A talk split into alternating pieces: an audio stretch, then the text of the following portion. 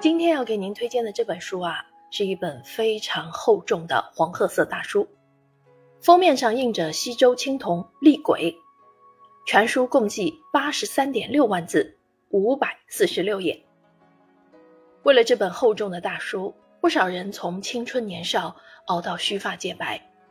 于是这本署名为夏商周断代工程专家组的大书，不仅浸润着二百多位专家的年华与心血。更象征着中国学者孜孜以求、不懈探索自身文明历程的态度与精神。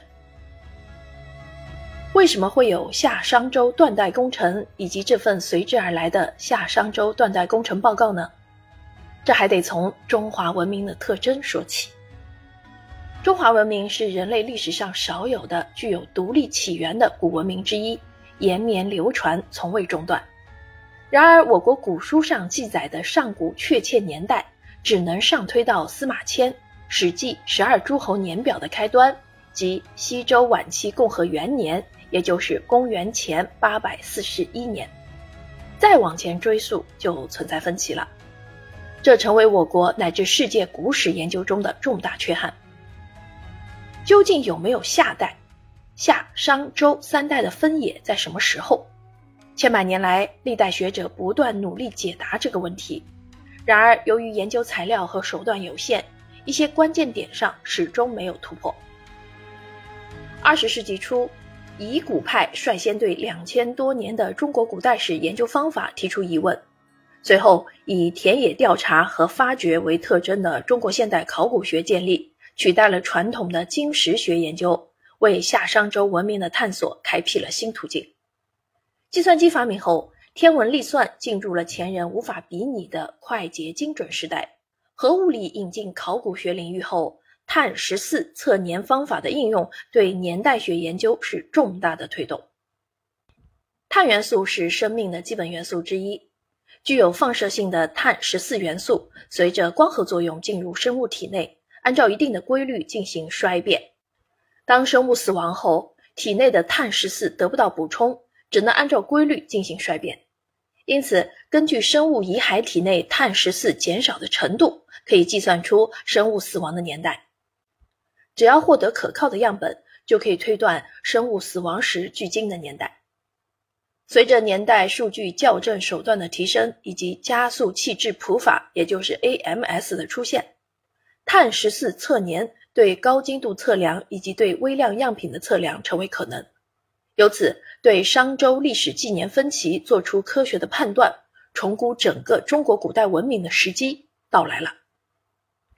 一九九五年，系统科学、系统工程及控制论专家、时任国务委员、国家科学技术委员会主任的宋健倡议，组织科学界联合研究中国古代纪年问题。次年五月十六日，被列为“九五”计划国家重点科技攻关项目之一的。夏商周断代工程正式宣布启动了。作为多学科交叉联合攻关的大型科研项目，夏商周断代工程的研究方法充满了人文学科与自然科学交织的魅力。研究的途径主要有两条：第一条，对传世文献和甲骨文、经文等古文字材料进行搜集、整理、鉴定和研究，对其中有关的天文历法记录，通过现代天文计算。推定其年代。第二条，对有典型意义的考古遗址、墓葬资料进行整理和分期研究，做必要的发掘，取得系列样品，进行常规法和 AMS 法的碳十四测年。于是，一个统摄历史学、考古学、文献学、古文字学、历史地理学、天文学和科技测年等学科的超级学术工程诞生了。参与人员是来自全国三十二家高等院校、科研院所和文博单位的两百多位专家。作为一个学术项目，夏商周断代工程于两千年结题，并发布了《夏商周断代工程一九九六至二零零零年阶段成果报告》简本，给出了西周列王年代武王克商年份、商代后期武丁以下王年。夏商分界界标、夏代史年等结论。那么，从简本到这本编修而成的繁本报告，解体后的二十多年，专家们又做了哪些工作呢？